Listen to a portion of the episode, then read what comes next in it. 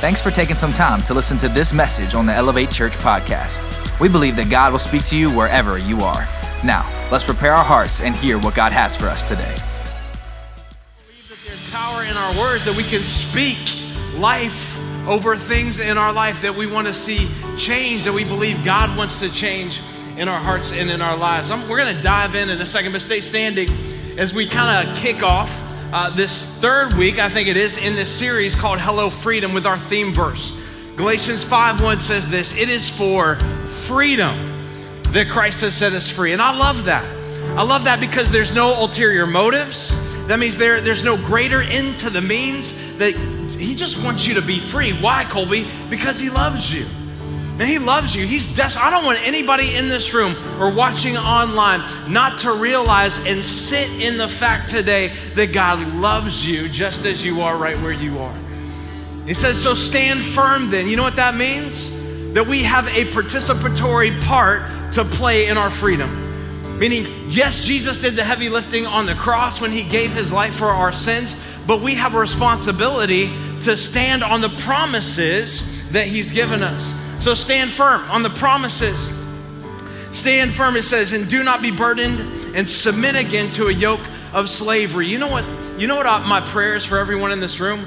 None of us would go backwards. And if you've experienced any kind of freedom in your life, that, that God's doing anything, that we wouldn't go backward. I know sometimes we have to take two steps back in order to, to move ahead, but I'm just praying once we get a taste of freedom and the freedom that God has for us, that none of us would ever want to submit again to a yoke of slavery. God, we're just playing, praying today that as we open up your word, God, that it would engage our hearts and our minds.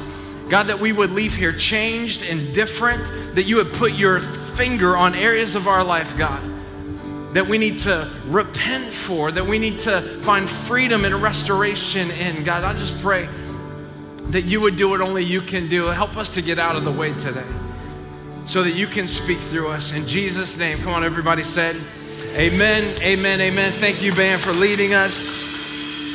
Hey, I need you guys to take notes quick. I have a lot of ground to cover, and this is going to be like for those of you that are like, let's get it deep, let's get it deep. This is going to be for the deep sheep in the room, all right? We're just going to kind of go there a little bit as we unpack what I started a couple weeks ago called gardenology, meaning that uh, we're going to talk about the Garden of Eden and the first three chapters of God's Word. If we don't get it right, there's a good chance we'll get the rest of it wrong. And so we need to make sure we have a good foundation. And today we're going to talk about everybody's favorite subject sin. I, was ex- I don't know what kind of response I was expecting. sin. We're going to talk about sin. I grew up as a PK. I grew up as a church kid. Anybody grew up going, going to church? Come on, like old school. Yeah, yeah, yeah. I grew up going to church, you know, every week Sunday, Sunday night, Wednesday night, you know, kind of all the time. Whenever the church was open, we were there. And we talked a lot about sin, a lot.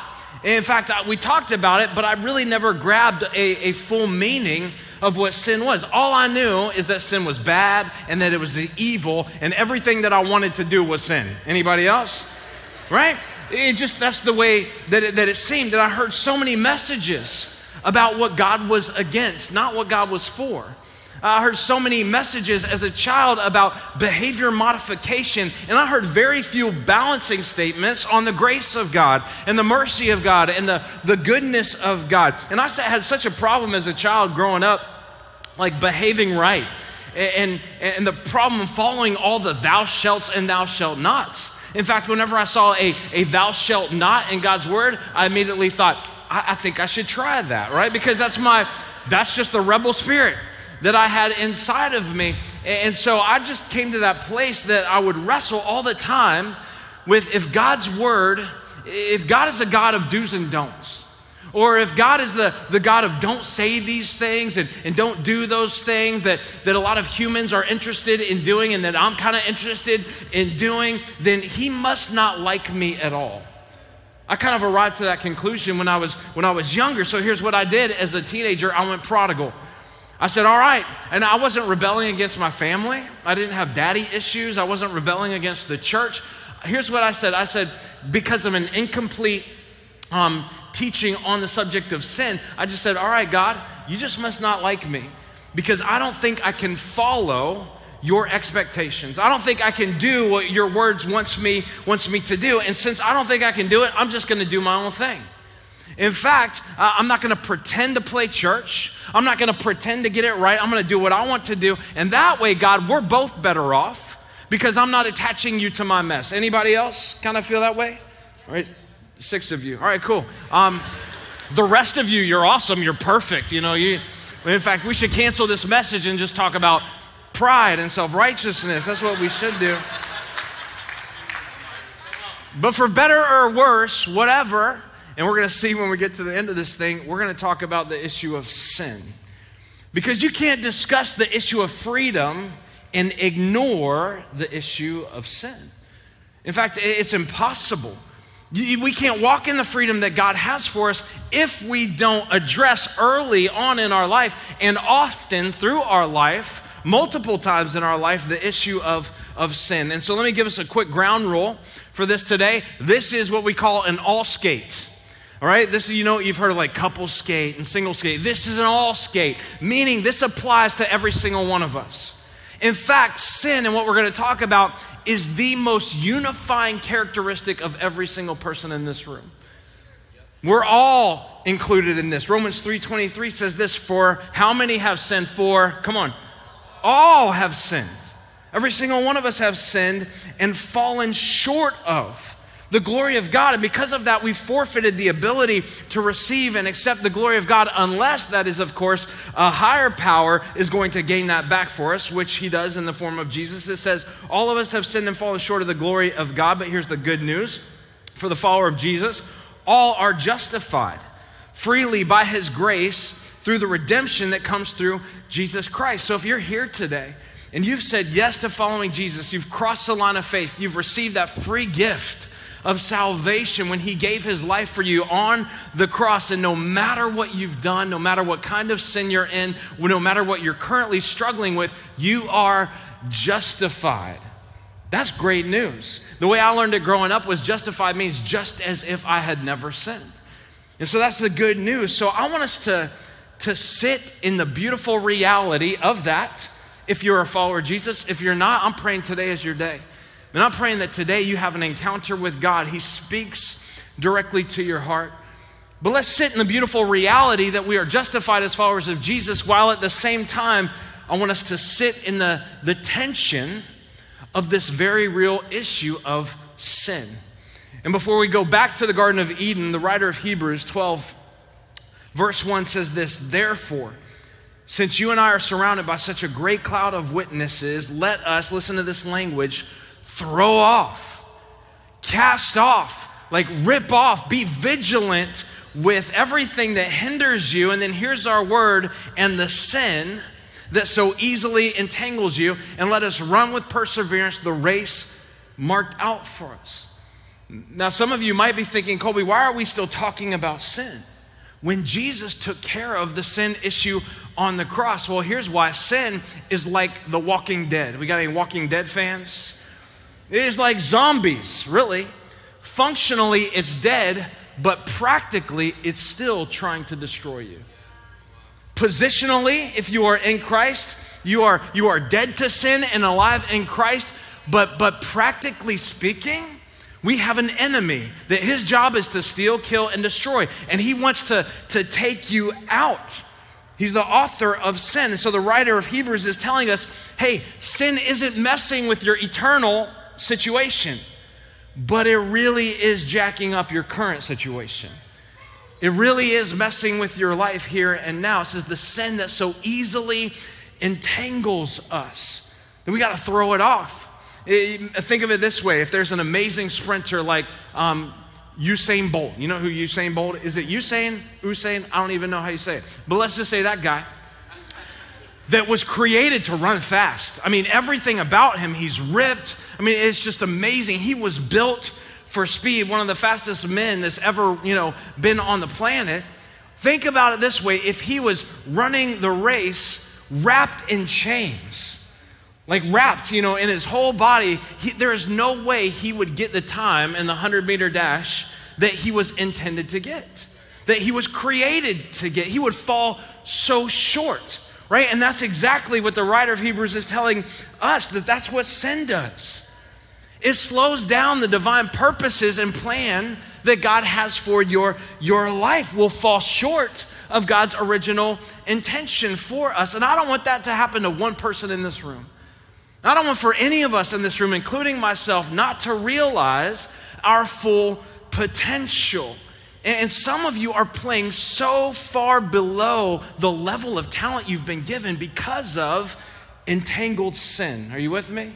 So we got to talk about it. We got to deal with it. The writer of Hebrews goes on to say, so here's what you do.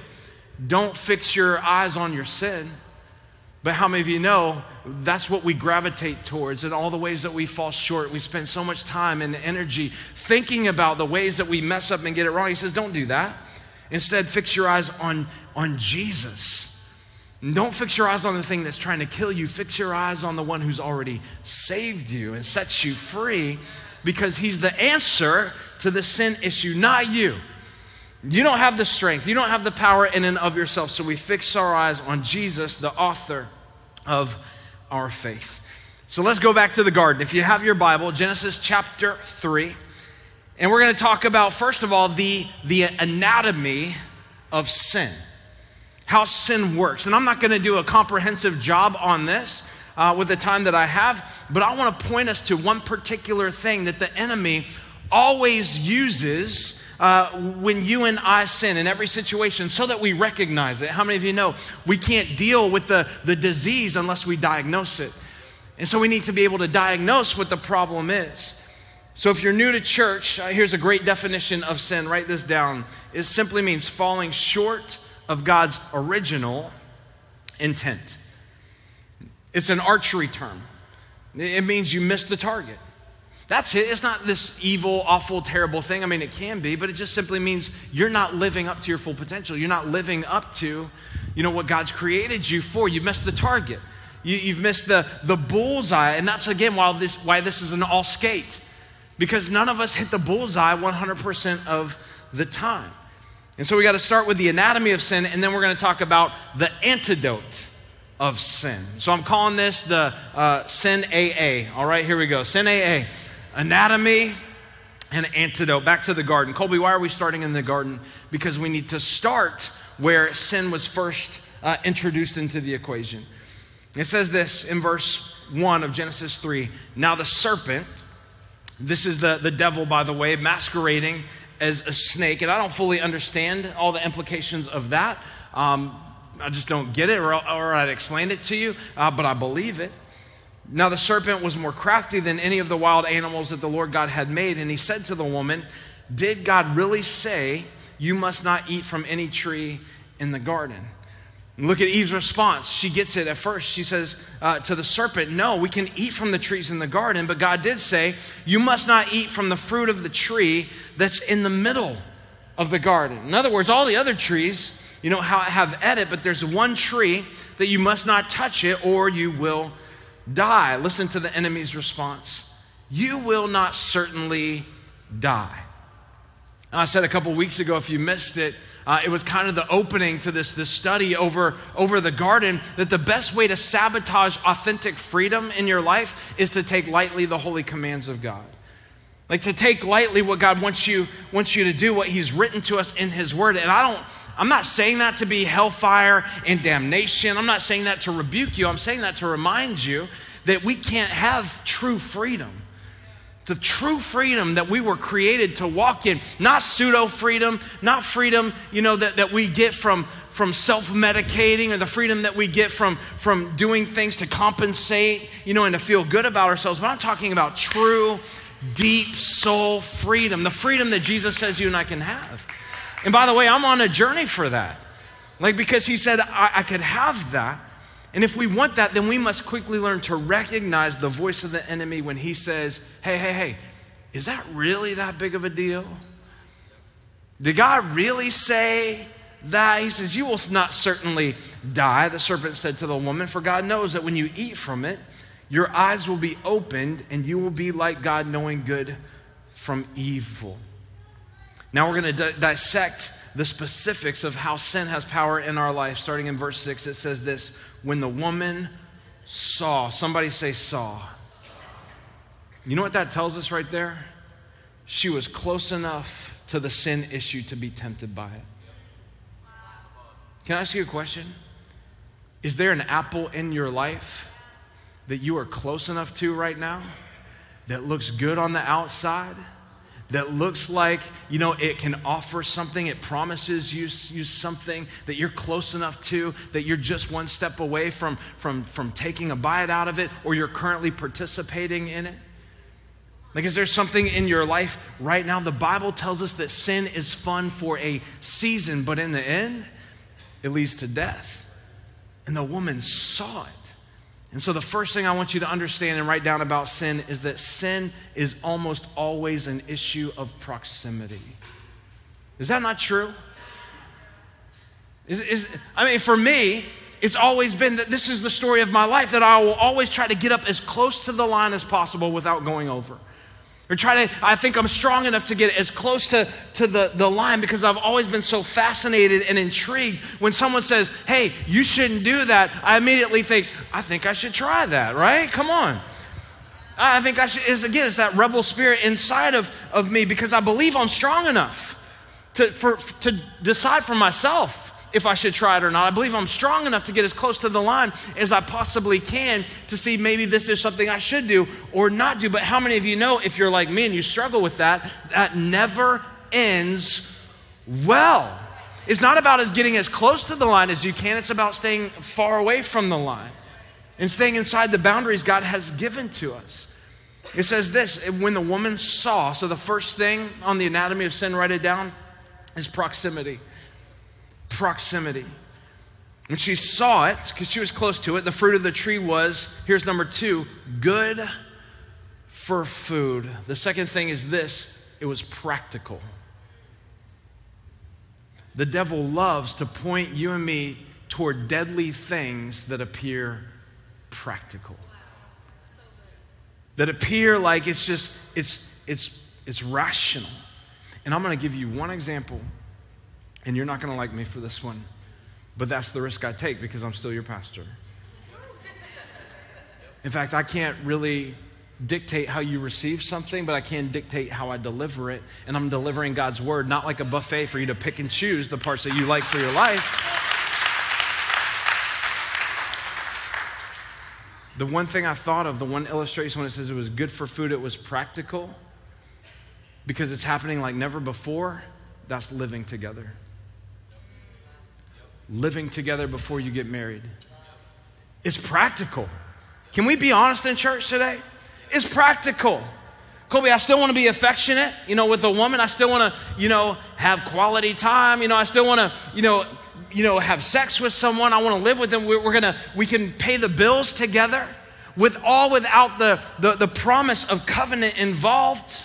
Or Colby, because I saw my parents, you know, get divorced you know, and I swore that would never happen to us, so it seems practical. So here's what I'm gonna do I'm gonna rearrange the rules that God has given me so it fits my lifestyle. The woman saw it was good for food, that this made sense, that it was practical. It just makes sense. After all, Colby, what if, what if we realize after being together that we're not compatible? Like you wouldn't buy a car without test driving it? Come on. After all, we're the wise ones. We're the wise ones, are we not? We, we, we might be saving ourselves from, from broken hearts and, and, and hurt down the road. Like we're the one being smart.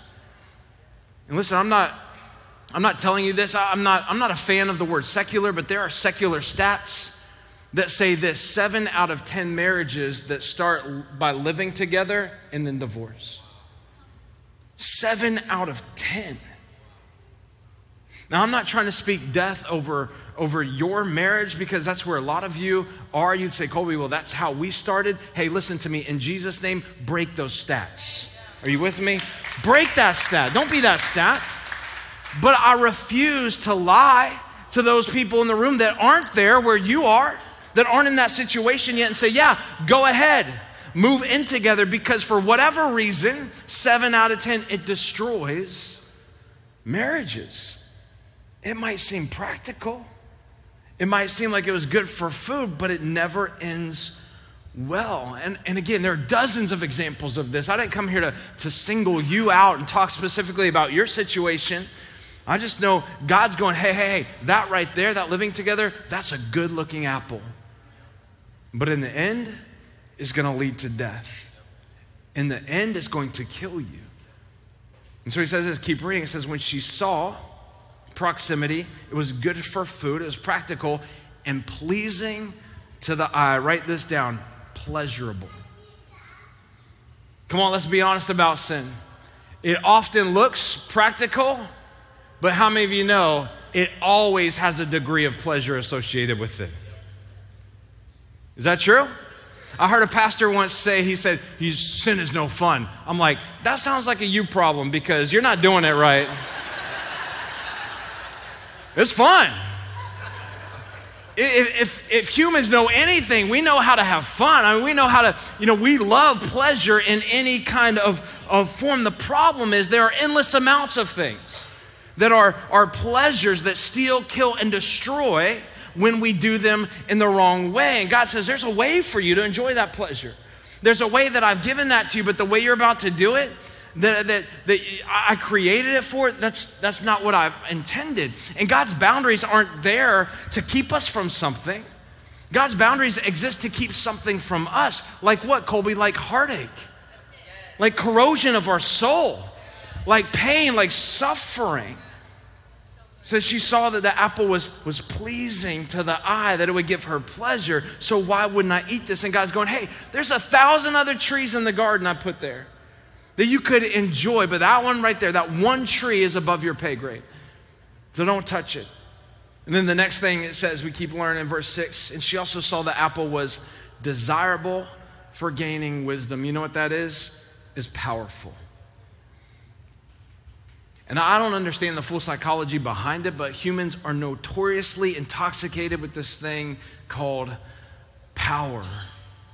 We just want we want power and getting smarter and wiser, you know, that's all great, but it's never wise to begin to usurp the authority of God, to usurp the boundaries that God has given us. When we begin to think that we know better, when we begin to think in the season of the world that we are in, living in, that our ways are better, that God's way is, is irrelevant, that I know now better than, than God does, can I tell you that's never going to end well? That's never going to give you what you want. If it would, I wouldn't preach on it. But it's never going to, to give you what you want. So she saw, because of proximity, that it was practical, it was pleasurable, and it was powerful. That's the anatomy of sin. This is how it first entered. It goes on to say, So she took some of the fruit and she ate it. She also gave some to her husband. Awesome, Adam. Way to go, bro. Who was with her, and he ate it. You know why he did that? That's okay. Don't apologize. Because sin loves buddies. And for some of you, freedom in this next season of your life is going to be as difficult and yet as simple as rearranging your social circles. That, that old proverb, adage that says, Show me your friends, I'll show you your future, has never been more true. So much truth behind it. Do you know why? Because misery loves company. But, but hey, let's not just be negative. You know what else loves company? Holiness, godliness. Come on, those things love company as well because people have this ability to influence one another to, to you know direct each other's decisions and so it's never more important that you you have a strategy for who you place in your social circles goes on to say this verse 7 then the eyes of both of them were opened and they realized they were naked so they sewed fig leaves together and made coverings for themselves. And this is, this is what we do as humans. Whenever we feel shame, whenever we feel guilt in some area of our life, what do we do? We try to hide it. We try to, to cover it. It says, The man and his wife heard the sound of the Lord God as he was walking in the garden in the cool of the day, and they start to do the most destructive thing you and I will ever do. It says, They hid from the Lord God among the trees of the garden. Nothing will sabotage your freedom faster than hiding from the presence of God. And why would you? Like he created you, he, he designed you, he's the one who gave you a purpose and a plan that God doesn't have bad things for you. Like if I read this right, he has good plans for you, plans to prosper you, not to harm you, plans to give you a hope and a future. But can I tell you, it's really hard to walk in a hope and a future when you're hiding. Like some of you got to stop hiding from God because of shame and guilt. And so God says this to them in verse 9. He starts asking some questions of them that he already knows the answer to. He says, Where are you? Does God need to know the answer? He knows where they are, right? He knows where they are. But he's asking because they need to be honest. Because honesty is an entry point to freedom. You can't find freedom if you're not willing to be honest about where you are. You've heard this you're only as sick as your secrets. You maintain those secrets, you maintain that sickness. So God says, Where are you? And they respond in verse 10 We hid from you because we heard you coming. And we were ashamed because we were naked. And so God asked them another question. Look at it. He already knows the answer to it. He asked them this Who told you that? Like, who told you you were, you were naked? And he's asking that for the same reason he would ask you and I. He's asking Adam and Eve because he wants them to say, Well, it wasn't you, God. God's saying, It wasn't me. I'm not, I'm not the one who told you you were naked. He's reminding them, I'm not the author of shame. In fact, if you're new to this whole church thing, you need to know God is not the author of shame, He's the antithesis of shame. God does not cure shame with more shame. Are you with me? He doesn't pile shame on you because you feel ashamed. That's what we do as parents sometimes. When our kids mess up, or, or when our spouse mess up, we, we, we pile shame on them. We try to make them feel shame as long as they can because we got to nip that behavior in the bud so they don't do it again. We want them to feel shame. We get so nervous about it when what they really need to realize from us uh, about our Maker is that God doesn't cure shame with shame. That's not how He does it. He cures it with grace and mercy. It's the next question from God. Look at it. He says, Have you eaten the tree that I commanded you not to eat from? And again, God knows the answer to the question, but He's asking them because you can't be free if you refuse to own your mistakes. You got to be willing to own it. And God's like, I want to see if they're going to own it. So He says, Have you eaten from the tree I commanded you not to eat from? And Adam says this look at this. This is awesome, Adam. Verse 12 The woman you put here gave me some fruit and I ate it. Like, I'm sorry, ladies, you deserve better. You really do. Like the audacity, right? The, the capacity of the human nature to, to sin and to, to blame shift. And we, we all would do it. I mean, we're all, we all have the same disease, not just to blame it on someone else, but look what he says, you put here, God. He's like, where are you at, God? This is your fault. God, if you, if you would have, God, some of you are so stuck in your, your situation because you keep playing the where were you, God card. Some of you keep playing the, the victim. You've refused to own up to your part in it. So Adam literally says, he says, the woman you put here, this was your bad decision because she crazy. Like I was, I was doing my garden thing. I was tending the garden. I was naming the animals. I was cultivating the earth. And she called, she was sinning and stuff. And she called me over and, and she offered me fruit. And, and I, because I'm scared of her, I took it and I ate it. Come on, guys. Husbands, you know what I'm talking about, right? You're like, I've been there. I know that feeling.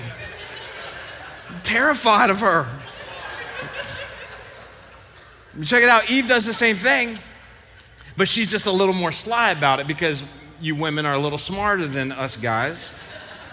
Verse 13, the Lord said to the woman, uh, Your turn, ladies. What is this you've done? Look at her answer. Devil made me do it. devil. you women are just a little more naturally spiritual than we are. You're like, devil did it. There's a demon. There's a whatever. You know, we got to pray about it. And the woman said, The serpent deceived me. It's his fault. And so I ate. Yes, he deceived you. That's true. But God's like, Guess what? You ate. So let's talk about you ate. Because you're not in control of what the serpent does, but you know who you are in control of? You ate. Yes, there's an enemy that wants to destroy you through temptation and sin, but you will never find freedom by playing the devil made me do it card, by playing the, the victim card. Freedom is found in owning our mistakes. So that's the anatomy of sin. Let's, let's finish with the antidote of it. Let's finish with how God deals with our sin. Let's finish with how He deals with it, not just uh, eternally, but practically, like daily like on a day-to-day basis like a, father would deal with it how does he deal with our sin two things god god does and i need you to write these down because the first one though is tough the first one is not beautiful the first one is not romantic um, but it is essential it is equally as redemptive as the second part and here's the first thing god gives consequences now we don't like that but God gives consequences. A few verses past our, our theme verse in Galatians 5, uh, it says this in Galatians 6 7 a man reaps what he sows. There's consequences. Whatever you sow in the flesh, you know, to please your, flesh, you'll reap destruction, but whatever sown in the spirit, you know, you, you'll reap eternal life. God gives consequences temporarily for our sin. Now, is Jesus taking care of the ultimate consequences? Absolutely. And he took care of that the moment he gave his life for you and me on the cross, but God still gives consequences in the moment, not to punish you, but to prepare you for redemption.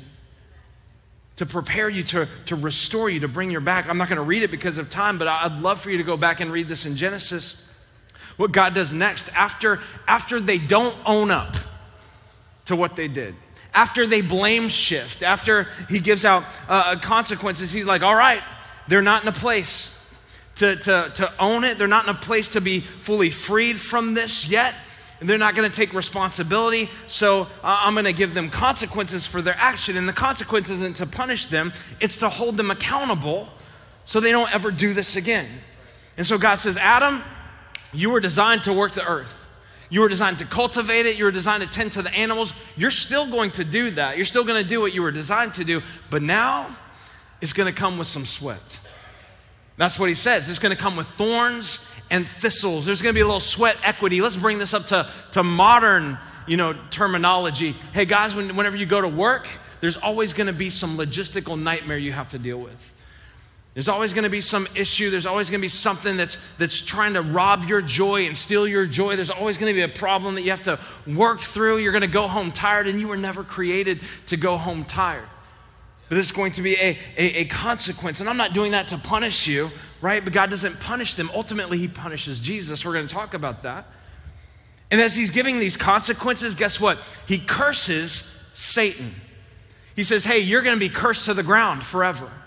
In fact, I'm going to send another, and you're going to strike his heel, but he's going to crush your head. You are cursed, enemy, but he does not curse Adam and Eve. He does not curse his image bearers, but he does curse some of their activities.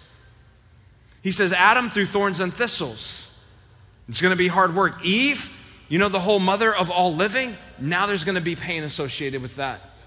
Wasn't meant to be that way, but now childbirth, there's going to be some, some pain. And so he doesn't curse his image bearers. Why? Because he knows ultimately the curse they brought upon themselves, that he's going to, to put his son in that place instead that he's going to take that curse. So God doesn't curse them, but he curses some amenities. And so what he says next in Genesis seems like just a bit of information to get to the good stuff, but it's not. This is so important. Verse 20 Adam named his wife Eve. So this is after, after they sin, after they don't own up to it. After God gives them these, these consequences, he says he names his wife Eve because she would become the mother of all living. So even after their moment of failure, you know what Eve is still known for? Her original identity. God doesn't change that. Yeah, she loses some amenities. Yeah, they get banished east of east of Eden. Yeah, they're not going to have it as good as they they could have it in that moment, but eternally, you know, it's going to get restored back to them. But right now, he says some of those those those problems that cost you right? In the first place, that this thing called death came in, you're going to forfeit some of those. But you know what you're never going to forfeit? Your identity. Your identity that you have, you're never going to forfeit that. Eve, you're still going to be the mother of all living. Now it's just going to be, you know, through the pain of childbirth. See, ladies, what it was meant to be, like back in the day, it was meant to be like this Adam, Adam, I think it's time. Bloop. I feel great. Let's go back to the garden and work, right? That's what it was supposed to be. He says, not anymore. But now your identity, you know, doesn't get forfeited. And that's great news, even on your worst day, in your worst mistakes that you've made, the worst battle that you feel like you're facing against sin, like, like God's redemptive goodness for us is maybe he, he allows you to sit in some frustration for a season, for some amenities to be taken away. And when that happens, by the way, the first question you should always ask is this, is this a consequence? That God is allowing me to sit in for, for a season to hold me accountable to never going back to that thing, to never taking that fruit. But the next thing the Lord does, listen to this. This is, this is the beautiful part. In verse 21, and this is, this is the second most fundamental thing God does, and this is the romantic, this is the poetic, this is bring out the key player. What's up, brother? because we all know the Lord is where the Nord is. So this is this is the shading. This is the part we all love and look forward to. Verse 21 The Lord God made garments of skin for Adam and his wife. And what did he do? He clothed them. Write this down God gives clothing. We love the clothing. We love to take care of my shame, hide my shame, cover it, cover it up. And we also love the fact that this right here is an overshadowing of what God does through his son Jesus in giving his life for us because the Bible says this that he takes he takes an animal and theologians believe it's a spotless lamb and he sacrifices it and he makes garments to cover Adam and Eve to cover their shame to cover their guilt and that's the same thing that Jesus would do for you and me. When he gave his life on the cross, and we go, yeah, man, that's beautiful. I love, I love the, the clothing covering our sins. This is beautiful part. But when we talk about the consequences, like, no, no, no, I don't want to talk about that. I don't want to, I don't want to hear that side of it. Let's talk more about, about the clothing. But don't miss this consequence is equally as redemptive as clothing. Like the two have to go together. Because if, if, if God just gives Adam and Eve clothing without giving them a consequence, you know what that breeds? That breeds idolatry. That breeds self righteousness. That breeds pride. It's like, hey, I can just do whatever I want. And if God just gives, gives um, consequence without giving them clothing, you know what that breeds? Shame, guilt. I feel like I can never get better. I feel like I'll never be whole. I feel like I'll never get past this issue. I'll never be, be free. And so he has to give them, them both consequences. God's saying, I don't accept what you did. And by the way, you shouldn't either. You shouldn't accept it. But clothing is God saying, I fully accept who you are.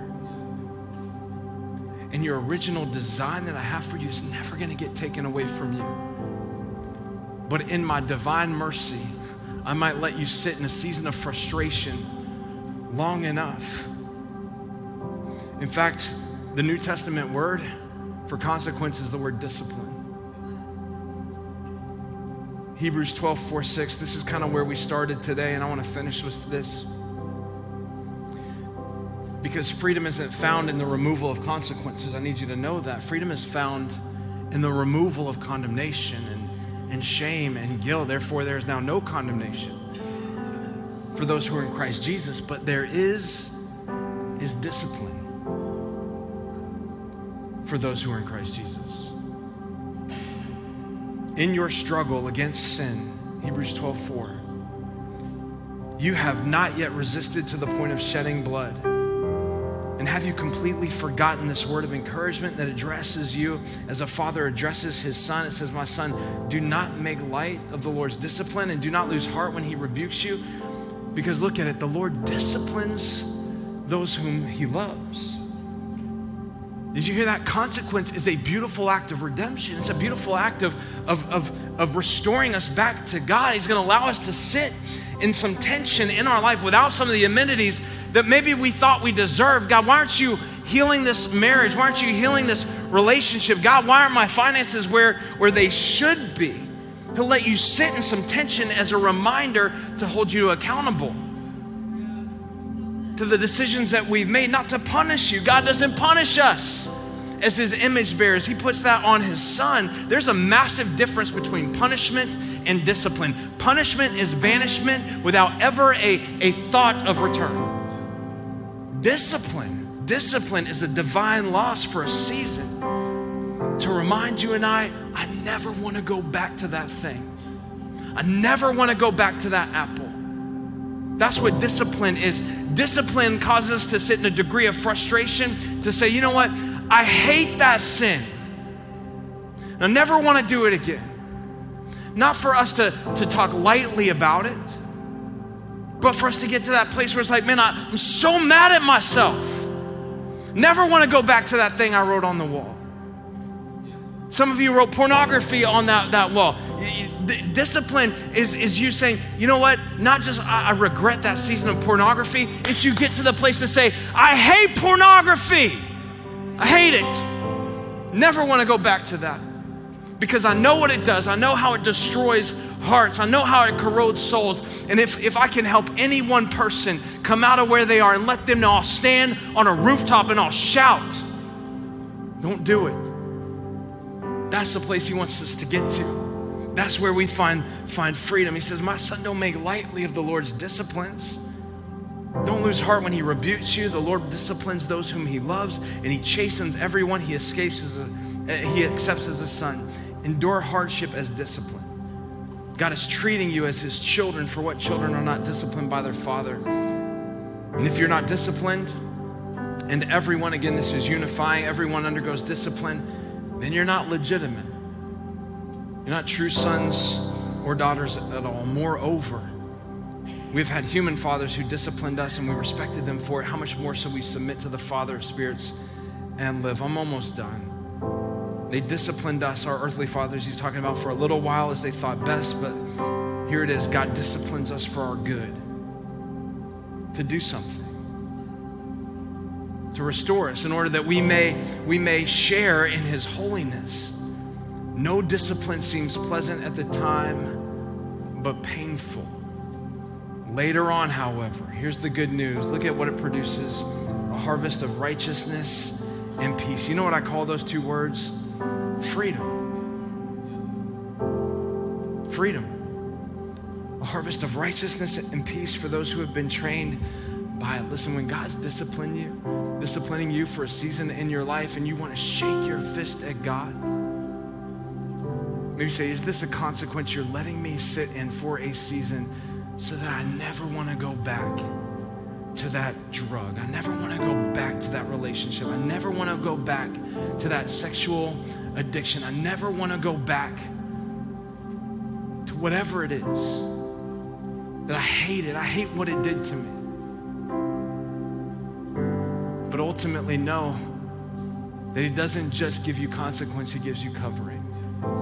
And so we can rest in the confidence and boldly approach. Here's, here's what the Bible tells us that we can, in our confidence, boldly approach the throne of grace. You know why it's called grace? Because if it, if it was called condemnation, no one would run to the throne of it. But God wants you to run to the throne of it.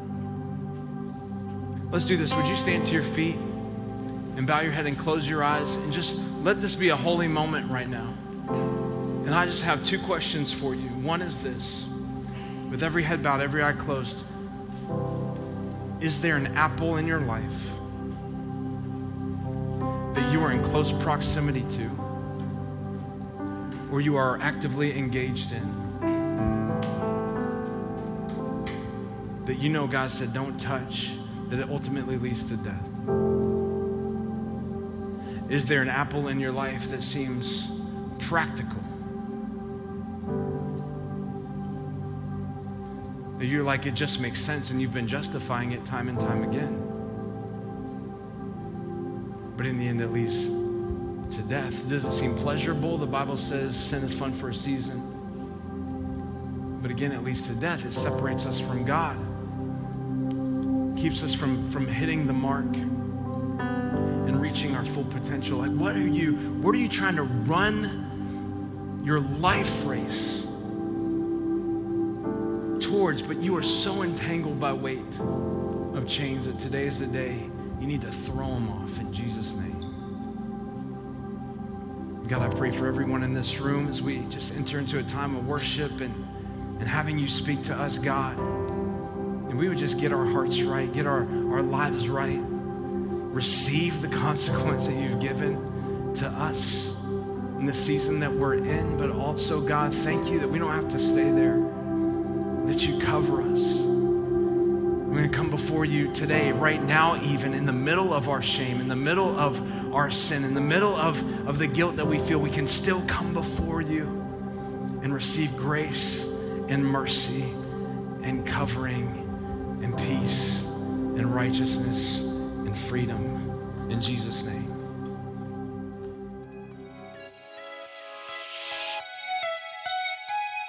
Thanks for checking out this week's message on the Elevate Church podcast, and we hope you really enjoyed it. If you made a decision to follow Jesus, congratulations. Welcome to the family. We would love to know about it, so please let us know by going to elevatechurch.com/yes. There'll be some practical resources that will help you as you start this journey. If you want to support the mission and vision of Elevate Church to help people far from God reach their full potential in Christ, go to elevatechurch.com/give. We'll see you soon. Have a great week.